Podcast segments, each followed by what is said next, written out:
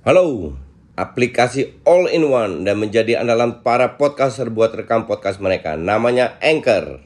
Kalian gak perlu peralatan yang ribet kayak studio kalau mau rekaman. Semua bisa dari smartphone kalian menggunakan Anchor. Anchor bisa kalian download di App Store atau Play Store. Mudah banget kan? Di Anchor kalian gak hanya bisa ngerekam audio, tapi kalian juga bisa ngedit langsung di sini. Bukan itu aja. Anchor juga dapat mendistribusikan konten kamu ke platform lain, contohnya Spotify, Apple Music, dan lain-lain. Keren kan? Satu aplikasi buat semua kebutuhan. Daripada kalian makin penasaran, mending langsung aja download Anchor sekarang. Oh ya, Anchor ini gratis loh.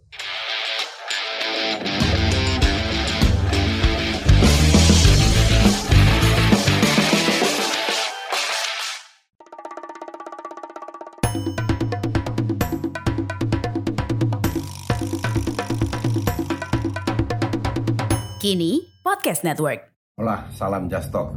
Kali ini gue mau, mau bahas part dua dari interviewnya Ronaldo dengan Paige Morgan.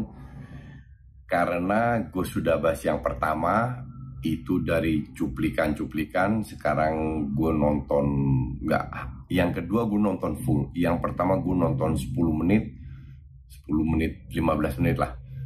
Karena gue merasa ini interview lebih sangat narsis, lebih untuk mempromosikan dirinya sendiri. Akhirnya gue matiin, terus gue lihat, gue ambil rangkumannya di uh, Fabrizio Romano, di uh, media Belanda, di media Inggris bahkan.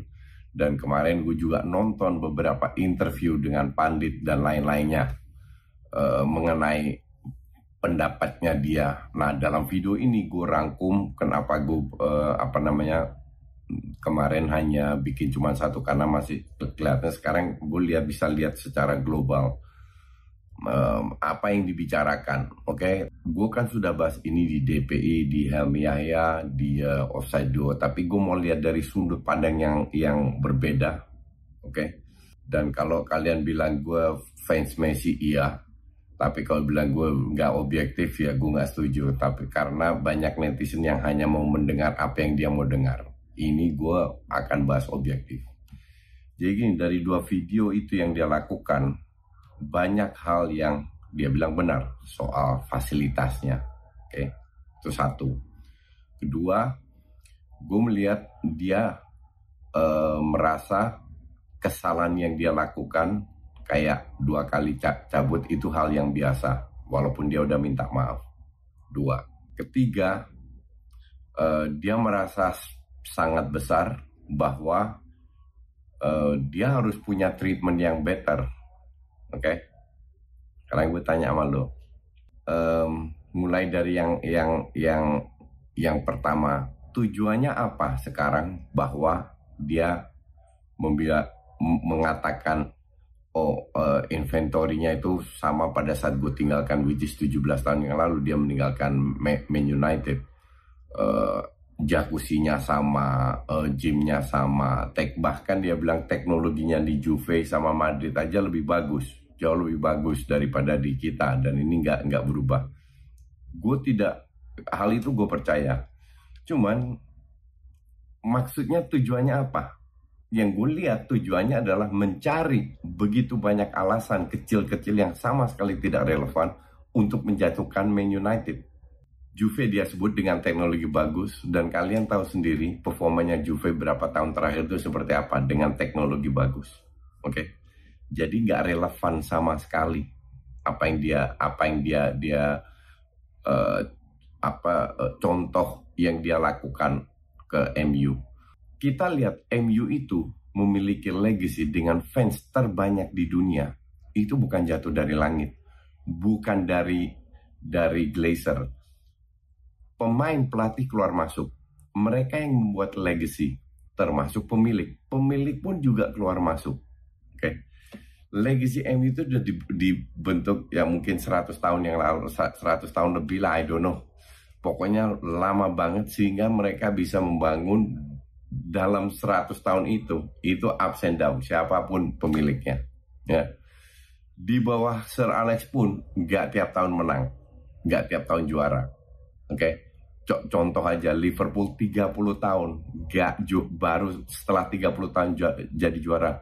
Tapi kok bisa selisih selisihnya cuma satu trofi E P L sama uh, Man United. Artinya banyak momen di mana Man United juga drop. Apa yang gue ingin sampaikan bahwa lu nggak bisa menghancurkan Man United hanya dengan menjelek-jelekan Man United. Seperti co- contoh yang dibilang, itu kagak ngaruh sama sekali. Bahwa Glazer mengatakan itu ya, tapi tujuannya apa dan kenapa harus di di di, di media? Kenapa di dalam selama satu setengah tahun dia ada di situ tidak pernah dia bahas atau minta menggantikan dan lain-lain? Oke. Okay.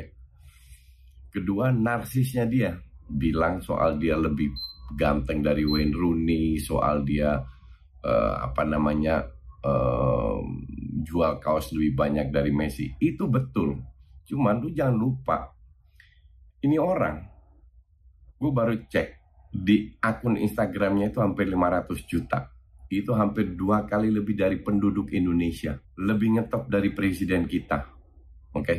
Bukan dari presiden kita aja, lebih ngetop dari semua artis. Gue gak tahu siapa yang punya akun Instagram. Setahu gue dia yang paling tinggi. Artinya, lebih dari lima ratus juta orang itu tahu dia. Harusnya dia bisa kontrol egonya. Harusnya dia bisa kontrol emosinya. Ya dong. Kenapa dia keluarkan interview seperti ini yang tujuannya nggak ada yang tahu? Bahkan gue cek di pandit-pandit Inggris, bukan hanya mantan pemain, termasuk wartawan, tidak ada satu yang setuju. Interview dengan fans Man United, tidak ada yang setuju. Semua bilang ada beberapa yang tetap respect dia, tapi dia tidak boleh keluarkan interview ini, apalagi menjelek-jelekan Erik ten Hag dan Glazer, karena dia tetap makan dari Glazer. Sejelek-jeleknya Glazer, dia tetap makan dari Glazer. Dia membuat interview ini m- hanya mencari jelek-jeleknya klub dan Erik ten Hag terutama, tapi dia tidak membahas hal yang bagus dilakukan Erik ten Hag ke dia. Ini yang gue bilang tidak fair dan gue bilang sangat rendah, sangat picik, sangat sangat apa ya, uh, kerdil. Pemikirannya, mentalnya kerdil untuk orang sebesar Cristiano Ronaldo. Satu hal yang mau gue, gue uh, highlight juga masalah disrespect. Jadi dari interview itu gue tangkap bahwa dia merasa sebagai pemain, dia harus bisa main semuanya. Padahal dia tidak ikut pre-season. Alasannya kita bisa terima. Oke, semua orang mungkin akan melakukan hal yang kayak begitu. Cuman yang bikin gue ya najis sebenarnya bahwa dia tidak mau bermain dua tiga menit di di uh, match lawan Spurs. Dia merasa dirinya terlalu besar. Inilah yang gue sebut egonya.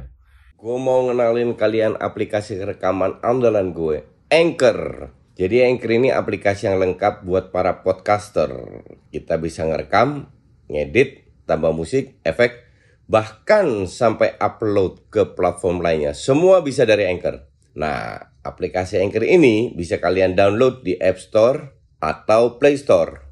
Dan juga di website di double-u double-u double-u dot anchor dot f m. One app that your podcast needs. Oh ya, Anchor ini gratis ya. Kalau lu sebagai Erik ten Hag, apa yang lu lakukan? Lu masuk ke tim, ada semua gak ada merasa bintang, hanya satu yang nongol.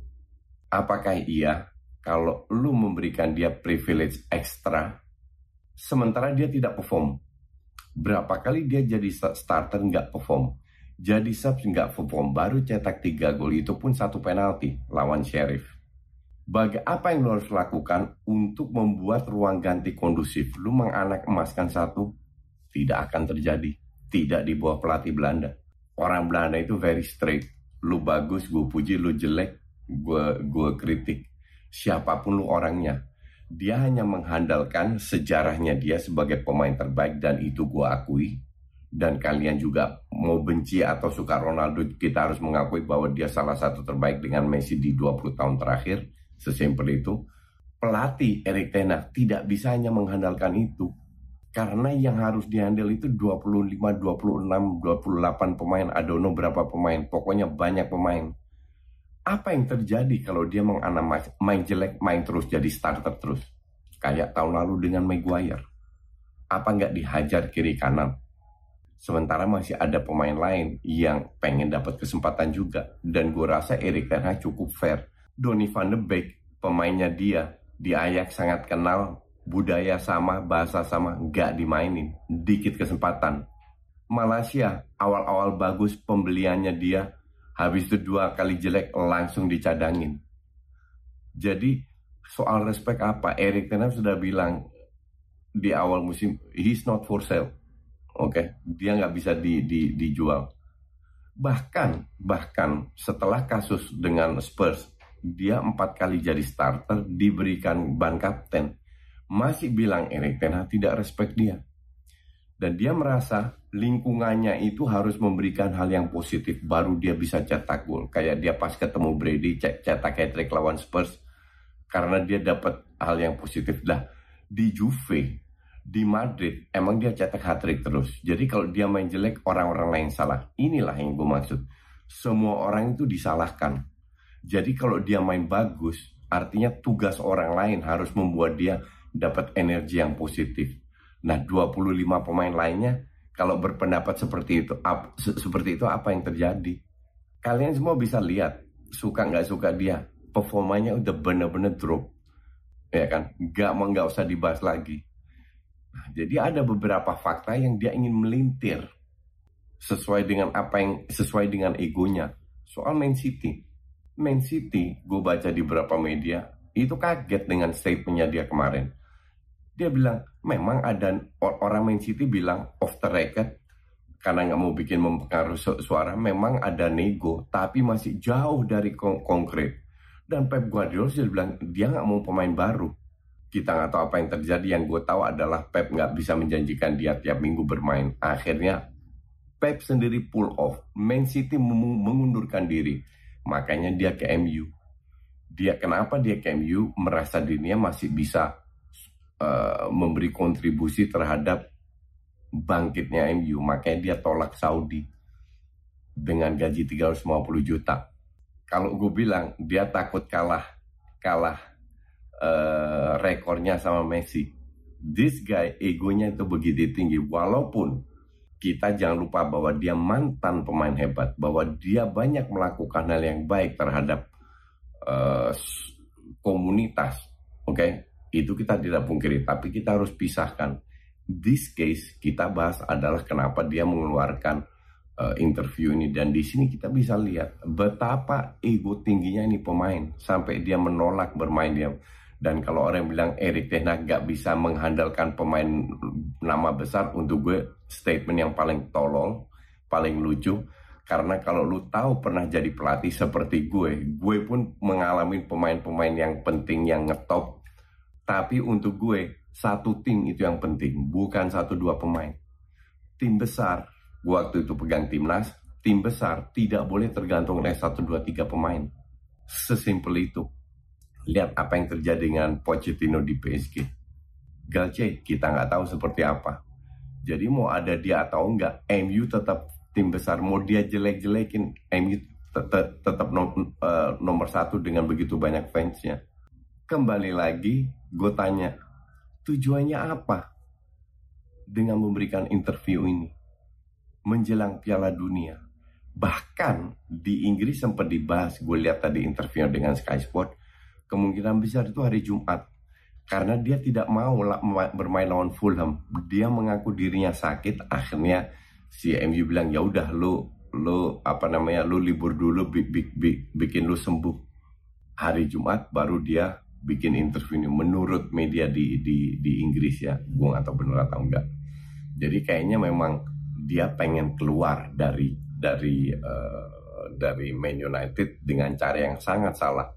Bahkan semua pandit mantan pemain juga bilang uh, yang di Eropa ya, mau dari Portugal, dari mana, gue nonton interviewan semua, mereka bilang gak bakalan Ronaldo diterima lagi di M U. Dan feeling mereka, Ronaldo, Ronaldo pun gak mau balik ke M U.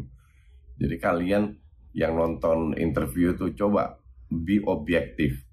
Gue tidak pernah mendinai atau menafikan apa yang dia lakukan di dunia sepak bola. Itu luar biasa, bahkan di luar lapangan. Tapi kalian juga jangan buta terhadap realita bahwa ini pemain egonya sangat tinggi, bahwa masanya sudah lewat. Sekarang dia menutupin segala egonya dengan menyalahkan pemain ini, orang ini, itu, dan lain-lain. Ini pendapat gue. Kalian boleh beda pendapat. Thanks for watching.